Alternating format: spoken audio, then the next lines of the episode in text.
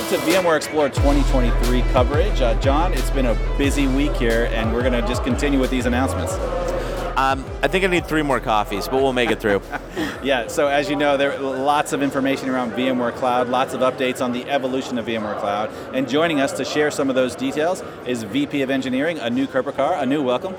Thank you, Pete. It's great to be here. Absolutely, yeah. So, great session, great keynote. Uh, I'm really curious, from your perspective, like, what are you excited about when it comes to VMware Cloud? Yeah, so based on all the conversations I've had so far with our customers, the thing that's really top of mind for all of them is the fact that they have multiple clouds. And they would like a common operational model yeah. for these multiple cloud scenarios. And we're bringing just that with our VMware Cloud and the various cloud editions. Imagine, you know, for them, life is so much simpler when they don't have to learn three or four different ways of managing their clouds. Yeah, absolutely. I mean, there's no no app is created the same. Every every app has different requirements, and yeah, so th- this is just a natural evolution. You're going to have different requirements, and therefore probably different cloud locations and different strategies. So absolutely, I, I, I agree. I do believe that having this evolution, uh, this this VMware Cloud strategy, giving us this multi-cloud option, is, is a pretty straight strategy. Yeah, and it's really about the practitioner, right? It's about the operator, the IT operator, the infra operator, the network admins, the application admins. And it's pretty evident that the simplicity of delivering large scale deployments and fleet management across multiple clouds is exactly what our infra admin is looking for. Yeah. And the networking team wants to provide the necessary guardrails so they get out of the way so that the application admin or the developer can actually self-service. And we're bringing exactly that with all of our innovations this week. Absolutely. Well, VMware Cloud Foundation has been like at the foundation, if you will, of the VMware Cloud story. And I know this is an area as the VP of Engineering that you're very familiar with. Yeah. Uh, and so tell me a little bit about what, what are some of the updates we hear about with 5.0. No, yeah, absolutely, right? We just recently announced VCF 5.0. And um, those who've used VCF before know the challenges we had with 3x to 4x, VCF 3x to 4x upgrades, which we really couldn't call upgrades because they were full on migrations. We changed the network plane, the data plane, right behind V to T migration, the V to T yeah. migration, the vSphere six to seven, you know, even the storage uh, pieces yeah. of it, and um, it would require tooling that we built yeah, yeah. on our part to actually help the customer, but nothing about it was self-service, yeah. right? It was um, handheld experience. But guess what, right? With 4x to 5x, it really is an in-place upgrade. Yeah. Right? There's no more migrations. It's like you're upgrading a 4x to a 5x. It's, it's exactly the same for a 4x to a 5y, right? Mm-hmm. Um, and that's not all. We've made several improvements to the actual upgrade experience, faster upgrades, you know, 3x faster upgrades to par- parallelism. And there's many more innovations. Yeah, yeah. I can keep on talking about them.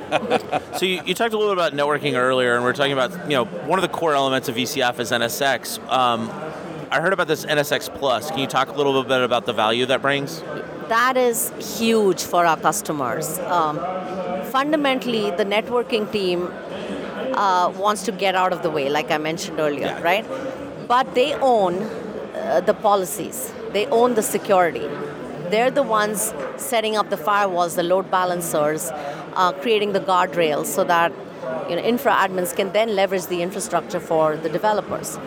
Now, till now, like if you look at any of our legacy hardware style networking providers, the, the, it's it's just not possible to make it simple across multiple clouds. No, ra- racks of boxes, often Ra- different vendors. Um, just yeah, yeah. All, all, kinds of vendors in, in, in the market. Now, imagine if you have a simple cloud-like model to set up your network policies globally across all your inst- you know deployments um, and then setting up VPCs. Oh, wow. That's right? right? Yeah. If you can set up VPCs and set up the guardrails, you suddenly have a self service model to deploy applications for your end user or your developer. Well, it sounds like it's a kind of a top-down view and ability to push policies rather than necessarily like a bottom-up kind of loose federation or something. Absolutely, and we've integrated that whole experience into our VMware cloud.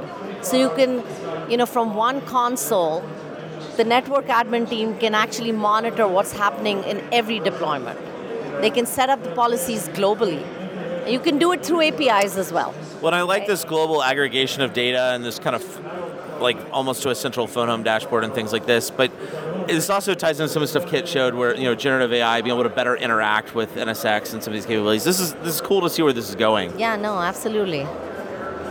Speaking of you know also looking at where things are going with VCF, uh, storage you know has always been a key part there, and we we saw the vSAN uh, Max announcements and Uh-huh. you know just the vSAN ESA. So what's our what's our story with vSAN and VCF? Yeah, so um, vSAN ESA is going to be available with VCF 5.1, which is a big innovation for us in the second half, right? We come, we, it'll be available.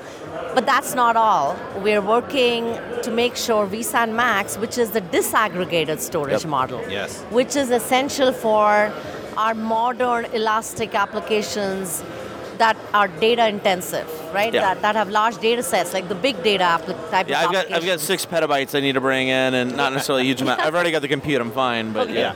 Yeah, I want to just build storage storage domains, just like you have workload Ah, domains. storage storage domains. I like I like where this is going. Sounds so familiar. life cycle, common manage, all my Uh-huh. compute and all my storage. This is- Absolutely. it sounds like a great evil plan. So Yeah, honestly, you know, being being at VMware for so long and understanding, like, I love the story how VMware initially, you know, virtualized servers, right, Yeah. and then ultimately came out with vCenter to aggregate the management of those servers, essentially simplifying the process for our customers. Uh, and then I feel like VCF was like the next phase of that, where we basically, you know, completely simplified full SDDC stack, providing the compute, the Yeah. storage, the networking, and the management. Yeah. Uh, and I really feel like this is like round three or version 3 Uh-huh. where we're going to this VMware Cloud vision Yep. of you know simplifying all of that, but then having all of the add-on services like ransomware recovery and, and, and other automation and, and stuff that you can only do in the lifecycle cloud in many cases. Yeah, things Yeah. that you can only Yeah. do in the cloud. Yeah. Uh, and so I'm really excited about that vision. So how does the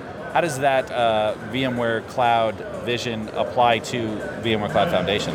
Yeah, so think of the VMware Cloud Foundation as the common stack. You know, that's available for any of the editions. So all the goodness of lifecycle management, fleet management, you know, uh, identity management, everything that is operational f- across your fleets. Imagine bringing that to every type of deployment, right? Whether it's a standard standard edition or a HCI model or a advanced or enterprise for cloud editions, Yeah. you get that same model everywhere. So VCF has really become the foundation platform. And as you heard about the private AI foundation, Oh, right? yeah. That is also based on VCF now. I, that, I was gonna assume I made some. I was like, I saw the foundation, the name, and I'm like, we can't have two foundations. So this Yeah. this has got to be built on that one. so. Absolutely. It's the same foundation. You can have your large language models running in your private AI product, and you can have your business applications running in VMware Cloud on VCF, and you can connect the two. You can run your Gen AI like applications off of your large language models that be with where the inference is running on your on your AI platform. Yeah, yeah, yeah. So with the same operational model, which is the exciting part, Yeah. right? It really is. It's an exciting week. There's been so many great announcements. I love the fact, especially with VMware Cloud Foundation, it's like no matter if we're talking about announcements with vSphere or announcements with vSAN or even announcements with AI, it all comes back down into you know VMware Cloud Foundation. Yeah, no, absolutely. It's so fantastic. exciting. Yeah. Anu, thank you so much for joining us on Virtually Speaking, and enjoy the rest of your week here at Explore. Thanks, Pete. Thanks, John. Thank you. All right.